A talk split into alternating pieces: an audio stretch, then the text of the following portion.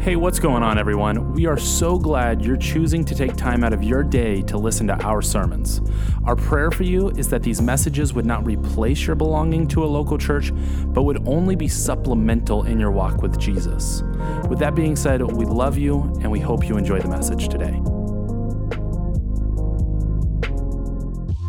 So when my cousins and I were younger, uh, we would stay over at my grandparents' house during the day while our parents were working. It, it would actually be myself, my younger brother, uh, and, and two of my cousins who were both older than me. And uh, so we would stay there during the day. Our, our parents would come pick us up after work, and but we would hang out at Grandma's house, and uh, our grandma would take us over to the swap meet. Uh, some of you might know it as the Ramate, right? She would take us over there on Mondays. Uh, it was just, I mean, just we could have walked there from her house, but she was grandma, so we drove there. It was awesome. And uh, while we were there, we, we ended up picking up a new hobby, because something for these uh, little boys walking around the swap meet uh, caught our eyes, caught our attention, uh, guns, and, but not like real ones. They don't. Well, they're not supposed to sell those there. That's not how that's supposed to work. If they do, it's illegal. But um, no, like like f- fake ones, but they were airsoft guns. And so what these do is uh, they have these little plastic B Bs in them that you can shoot at each other, and uh, they, they kind of hurt. I mean, if you've got a good one, it'll leave a welt, and uh, you'll know that you got hit. And so as these little boys, like, this was the coolest thing that could possibly happen to us. Grandma wasn't going to let us get paintball guns or anything like that, so this was the next best thing. So we begged our grandma to let us get into this, and uh, we were allowed to buy these with her money under one condition. We had one rule. You cannot shoot each other with them. So all of us unanimously agreed to lie to our grandma about our intentions. And uh, so we promised, no, no, no, we would never shoot each other with these. It'll be great. We promise. We'll just, we just want these to set up soda cans. And, like, we all had real B B guns. Why would we need these if we weren't going to shoot them at each other? And, uh, but no, she let us get them. And, and so we got those. And, and we would always, during the day, we'd go to Grandma's house and we'd wait for her to fall asleep in her chair watching T V. It was like clockwork. It always happened. And so we would, we would then go to the cupboards and we'd pull out all these These uh, clear plastic guns. They got the orange tip and everything on them. We'd go through, we'd load up all of our magazines, we'd set teams, and then we'd set a timer that we had so long to go out and hide, and we'd do capture the flag or whatever. We'd, we'd have all these games that we did with them. And it was great until Logan happened. Logan is the oldest of the four of us. He's my cousin, and uh, he decided to take this game to the next level. And so what he did is he went and found his actual, his real B B gun that shoots the metal B Bs, and he went and got a hollowed-out pin and some duct tape and taped that on the end of it. And then he took some of those little yellow plastic B Bs, dropped them in the end of it, pumped his, his gun way too many times, and started shooting us with that. And, and he had essentially manufactured an unstoppable shotgun, and the game wasn't fun anymore. It, it, quite frankly, it hurt too much to be fun anymore. And maybe this could have been avoided if there were some clear rules. I don't know why Grandma didn't set up some clear rules for us beforehand, but, um, you know, if, if there were clear guidelines for us going into this, that, that this is how this game is going to be played, this is how we're going to do it, you, you can't do these sorts of things, you can't manufacture uh, weapons of mass destruction that's not allowed because it's not going to be fun anymore, and you're going to win every game, and the, the other three quit. When we don't seem to have a clear understanding of the rules, the game isn't fun anymore. So, if you can't tell, we're we're starting a new series this week. We're going to be jumping into the book of Galatians, and uh, I can't make any promises. This might be a shorter sermon. I always practice them. It was shorter when I practiced it. We'll see what happens. We're only going through the first five verses, so don't get your hopes up, but but maybe get your hopes up. That's all I can say. Uh, but but so the big idea of this book is that there were two parties who couldn't seem to agree on the rules. Two different groups of people that one said, well, Christianity works this way, and the other one said, well, Christianity works this way. And this was the whole reason that Paul wrote the book. What did it actually mean to follow Jesus? Was it, was it Judaism or was it Christianity? Which, which side do you pick? Do you have to pick a side? And, and so Paul helps us break all of this down, and, and He tries to make it easy for us to understand that these are the basic principles, the basic tenets of Christianity. These are the rules, and these are all of the extras. Uh, and the things that he goes over aren't necessarily bad things, but we have to have a clear expectation of what the rules are going forward. And so Paul writes this book to the churches in the region of Galatia. That's why it's called the book of Galatians. He writes to all these churches in Galatia who have been influenced to set, set forth for them clear understanding of the rules. And so we're, we've got to backtrack a little bit. We've got to get some history before we can jump into the... See, I told you first five verses. We're going to look at a couple more, but it's before Galatians. So it's still the first five in Galatians, but we're going to go back to the book of Acts, and we're going to look at chapter fourteen, starting in verse twenty-six. And so it says here, from Atalia they sailed back to Antioch, where they had been committed to the grace of God for the work they had now completed.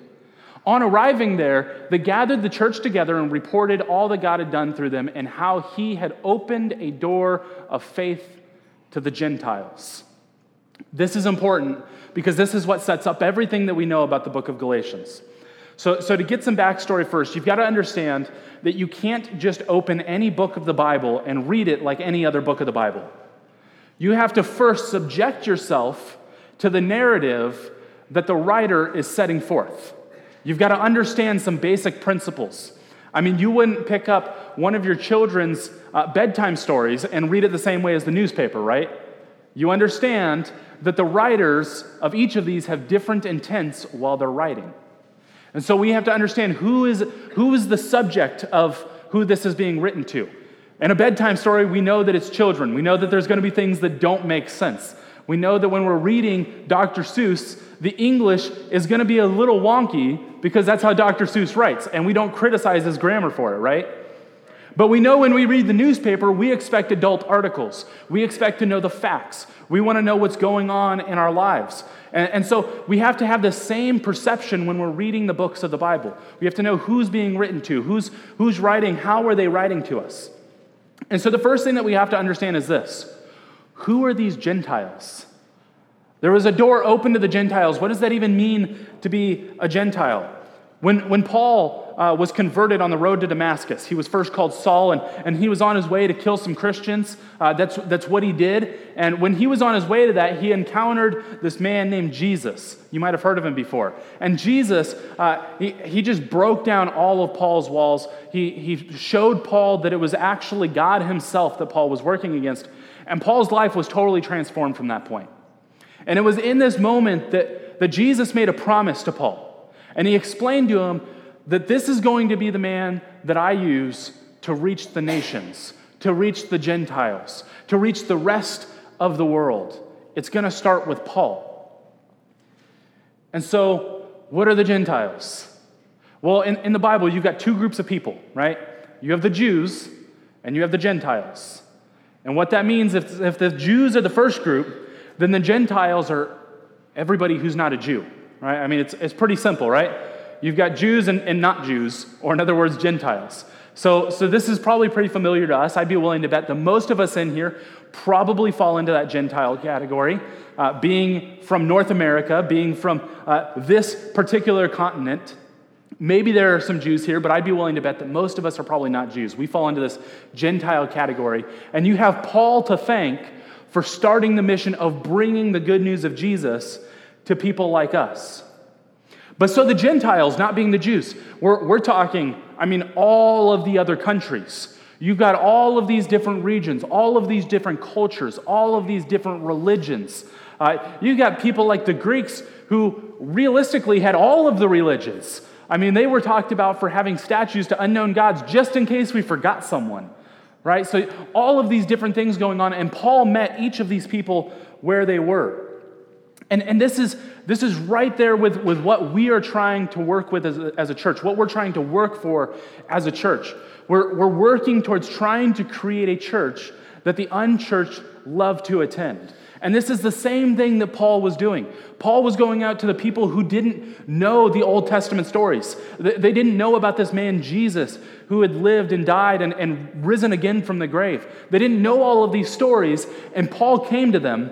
He met them where they were in their culture. He lived as they did. He went to the places of worship that they went to, and he shared this good news of Jesus.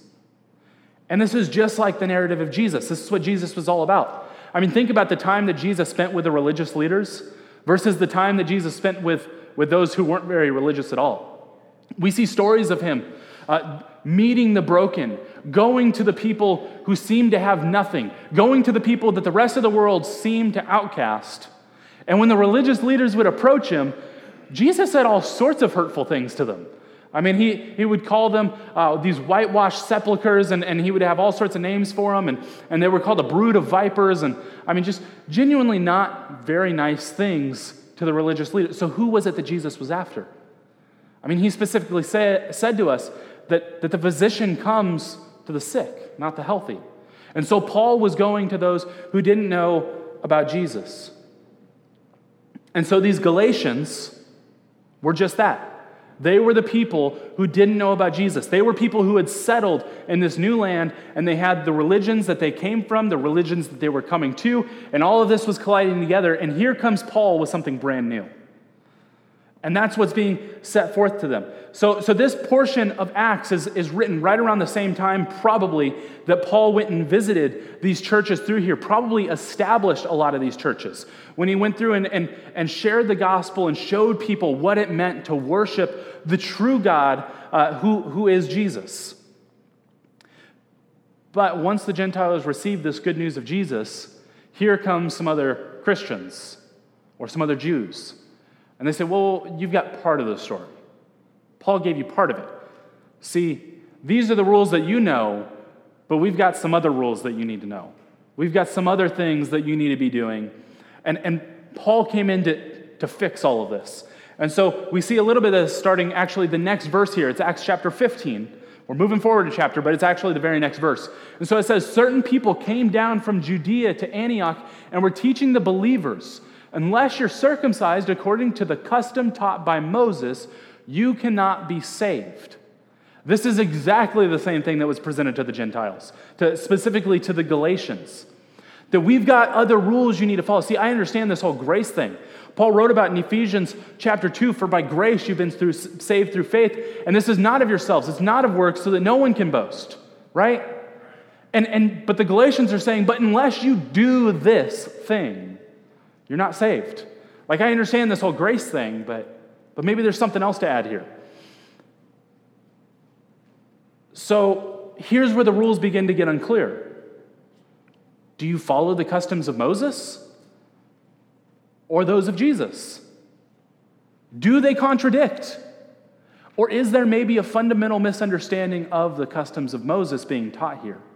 Because, see, Jesus told us that he didn't come to abolish the law. He didn't come to get rid of all of that. He came to fulfill it, right?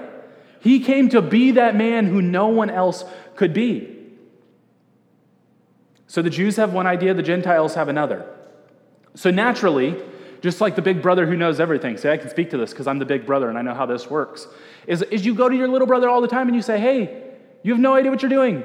Your life is a disaster. You're a mess. Let me show you how to live your life right. Like, this is this is just what big brothers do. See, I, I have my own course of life. I did things a certain way. They worked for me. And because it worked for me, then it has to work for you too, because I've done it and it worked and I'm a genius. And so little brother's got to do what big brother does. And the Jews are coming in and they're playing that same game. That, listen, this is what we did. This is what works for us. So you must have to do this too. So this, all of a sudden, this isn't about rules. This is about what worked for you. This is about how did Jesus meet you where you are, and not letting Jesus meet the Galatians where they are. So Paul, as you can imagine, had a little bit of an offense to what the Jews were doing here. Paul had personally gone and shared the gospel with these people, the good news of Jesus. Paul had personally gone and watched these people get saved, watched their lives get transformed. He personally watched as these, as these churches got formed and as the message of Jesus continued to go forth in this region. And so when the Jews came in and started changing things, you can imagine, I would be personally offended. So he writes to them. He comes in to fix things. And so let's start in Galatians chapter one then, verse one. Paul, an apostle. And we're going to stop there. This might be a long series. We'll see. Paul, an apostle. And so, so we, we're going to spend a little bit of time just, just looking at this. And uh, because first we have to understand, what does this word mean? There are a lot of uh, what we would call religious-sounding words in the Bible. Uh, some of us call them Christianese, right? And and we have a tendency when we read these words like uh, like apostle or glory or sanctified or holy or, or propitiation or, or whatever it is, we have a tendency to read these words, and what we say in our head is of religious significance, right? God makes us holy, so he makes us of religious significance. That's that's how we read it in our heads. But we understand that these words actually mean something, right? There's there's something behind these words. So I want to unpack these to us just a little bit so we have an understanding of, of what Paul is saying, why Paul is saying this, and, and what exactly is being communicated to us. So the word apostle specifically means one sent. It means a messenger, somebody who's taking a message to somebody else. This is this is the general idea of what it means. And so, so it would be easy to think, well, any Christian then would fall under this category. We're all messengers. We're all supposed to be sharing the gospel. We're all supposed to be sharing the things of Jesus. We can all fall into this. But, but in the Bible, we see that it doesn't quite work that easily. Not everybody's, not all the Christians are called apostles. We have apostles, and, and we have prophets, and we have uh, leaders in other places. We have just disciples. All sorts of these different words were used. So specifically, what we see in the Bible every time an apostle is mentioned is there's one key difference, one small factor that causes them to be called apostles. And that's that each of these people were personally, personally sent out by Jesus himself. Now this is, this is significant, right? I mean, it should make a difference to us. Who, who sent these people? Where'd they come from? Who'd they get the message from? It means a little bit more to be sent forth by Jesus. And so, so we're going to unpack this a little bit more. So going on in Galatians one, Paul an apostle, not from men nor through man. So see how he's unpacking. This is what he means with this word apostle. But through Jesus Christ and God the Father who raised him from the dead. We see Paul all over the New Testament defending his position as an apostle. And, and this is important because he doesn't defend it from the other apostles. They accepted him. They were, they were glad to see him. They took him in, and, and they worked with Paul. But the people who he wrote to oftentimes were, were a little bit more skeptical, because here's the difference with Paul.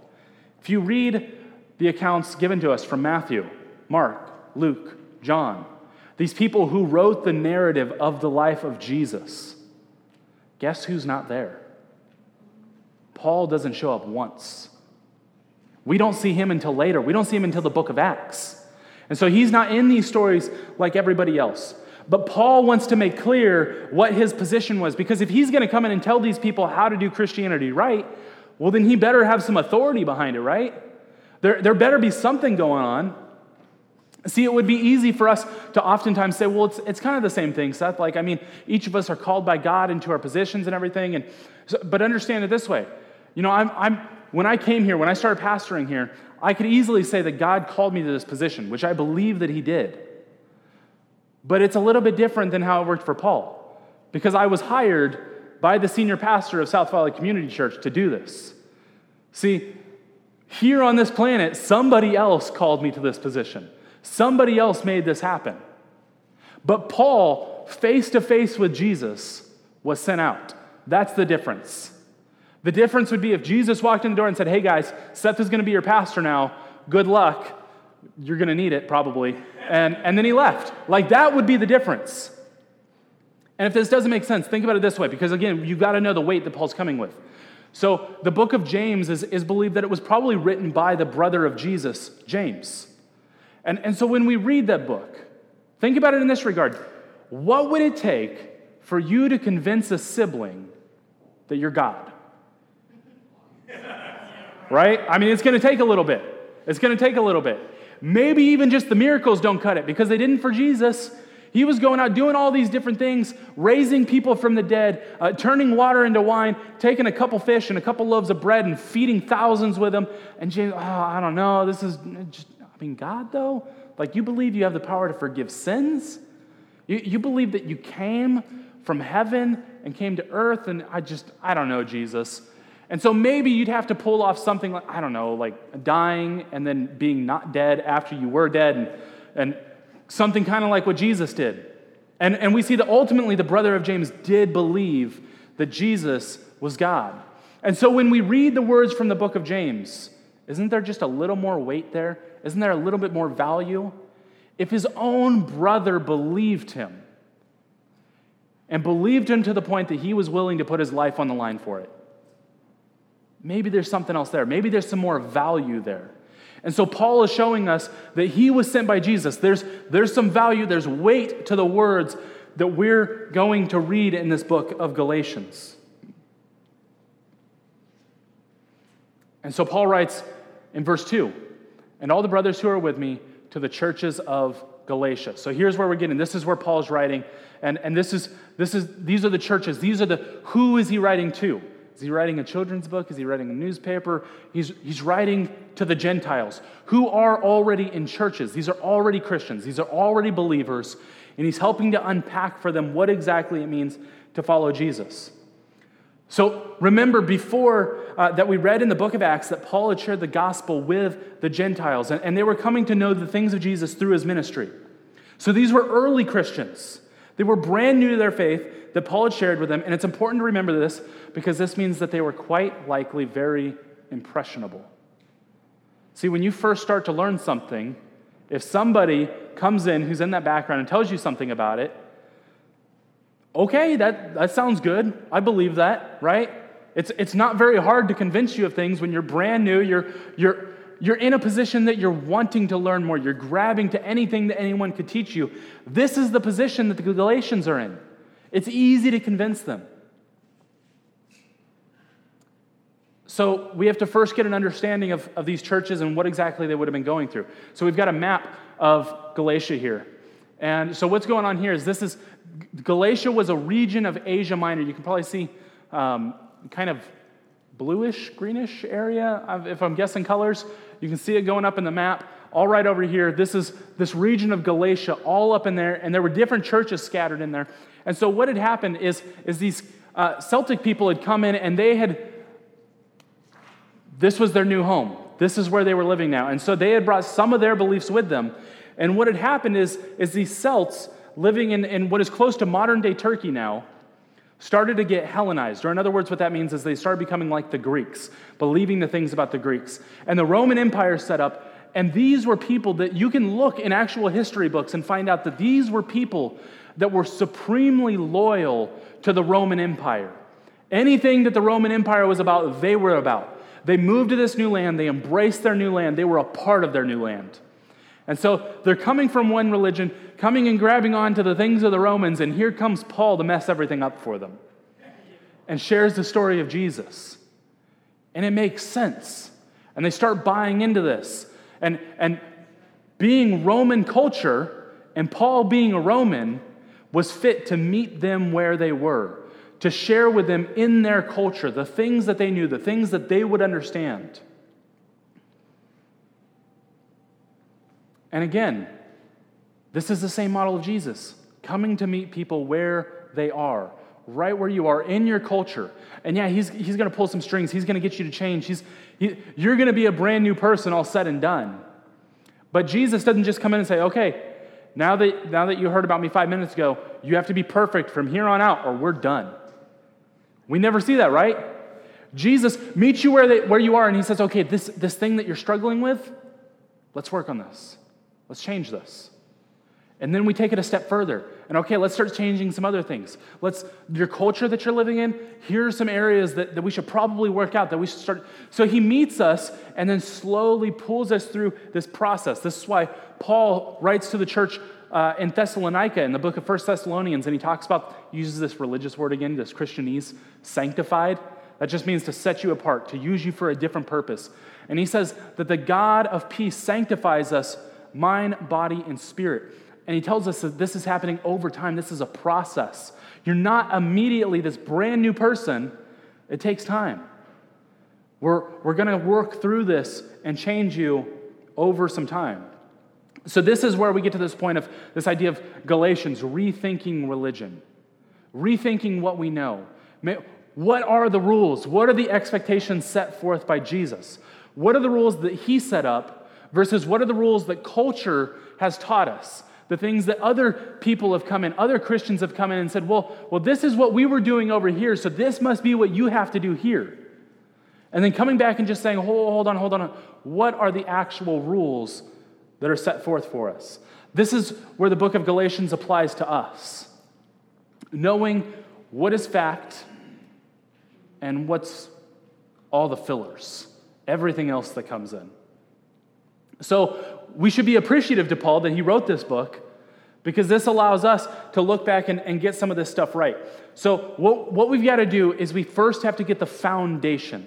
What is the foundation of all things that are based in Christianity? Galatians one three. Grace to you and peace from God our Father and the Lord Jesus Christ, who gave himself for our sins, to deliver us from the present evil age according to the will of our God and Father, to whom be the glory forever and ever. Amen. So right out of the gates, Paul gives the gospel. This is step one. This is, this is the first rule that you need to understand. That Jesus gave himself for our sins. So this is what this inherently means. And, and I'm sorry, this is just what the Bible says. It means you're a bad person. It means you're not a good person who makes mistakes. It means you're not a good person who made some bad decisions. It means you're a bad person who, when you do things right, you actually only do them because they make you feel good, right? You're inherently bad. You're born with this, what, what the Bible calls a sin nature. And the Bible makes this incredibly clear to us. In the book of Ephesians, we're told that you were born dead in your sins. That's harsh. Right?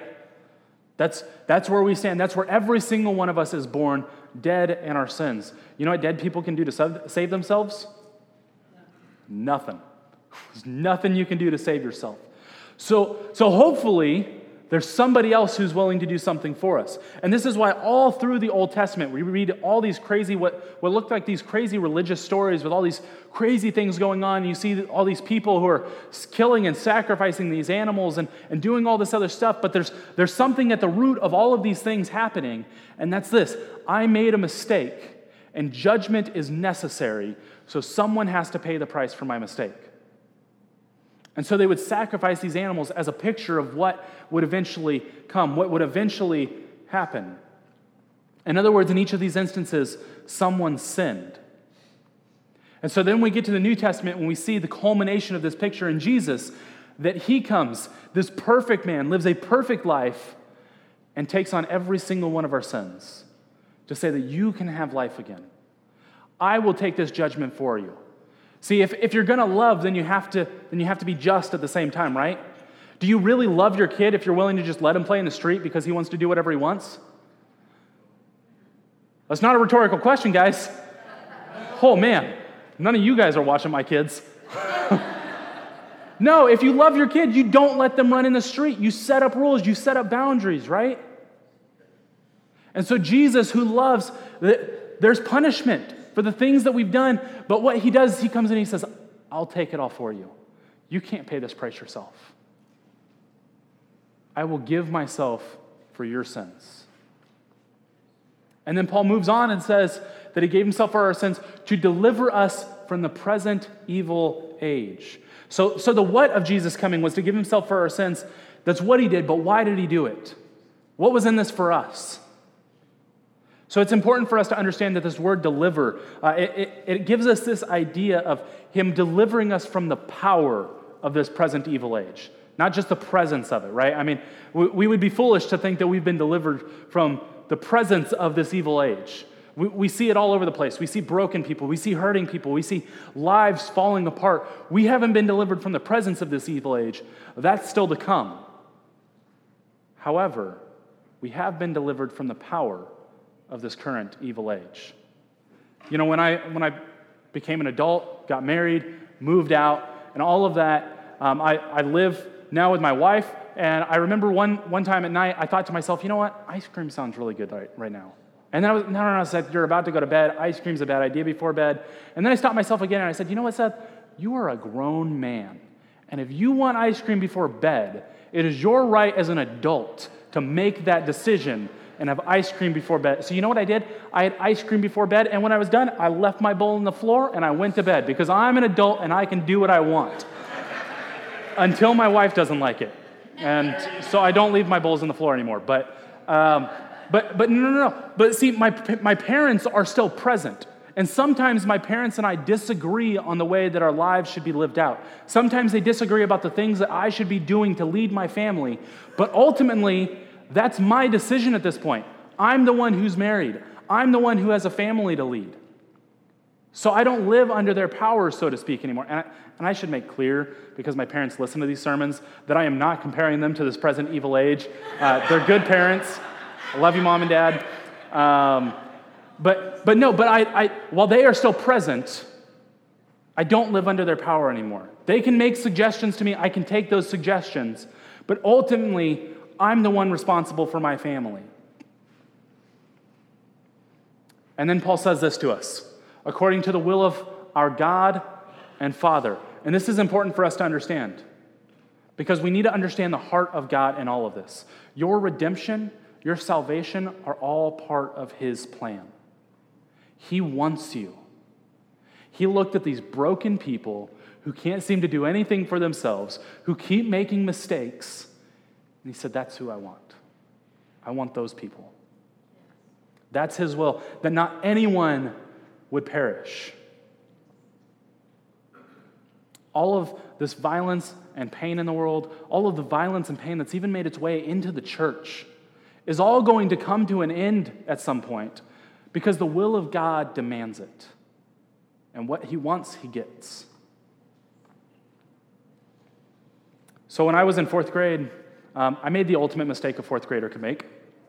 And uh, my teacher came to me, and she showed me some paperwork that I had done, and she said, Seth, is, is this your paperwork? And I assured her that it was. And as she was pulling it away, it caught my eye what exactly was happening. There was the word name at the top with an underline, and nothing above it. And see, in Missus Johnson's fourth grade class, you don't forget to write your name. So I spent my next recess sitting in class with no friends and a piece of paper writing Seth Michael Kurtz, Seth Michael Kurtz, Seth Michael. I don't even write my middle name on my paperwork, and no, Missus Johnson doesn't care. You write first, middle name, and oh, thank goodness my parents named me Seth, which isn't short for anything, because whatever's on your birth certificate is what you're writing. If if if you're Joe and and you go by Joe, but your full name is Joseph, guess what you're writing?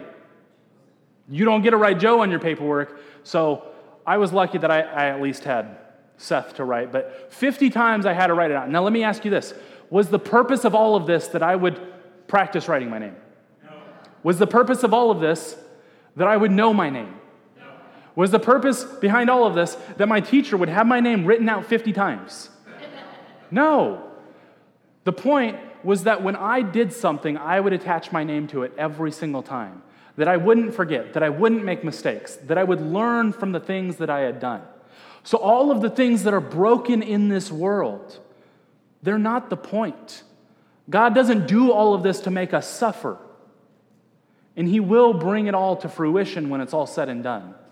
And there will be a day that there's no more pain, there's no more hurting, there's no more suffering. Because that's the will of God. That's what he wants for us. So the first thing for us to understand going into all this, going into the book of Galatians, is we need to understand the gospel. This is ground one. This is the rule. That Jesus came, lived a perfect life, and died for each and every single one of us, and offers us salvation. Doesn't just give us salvation, but offers us salvation that we have the opportunity to accept. And then we, we have a tendency, just like the, the Galatians, to run into one of two problems, or sometimes even both.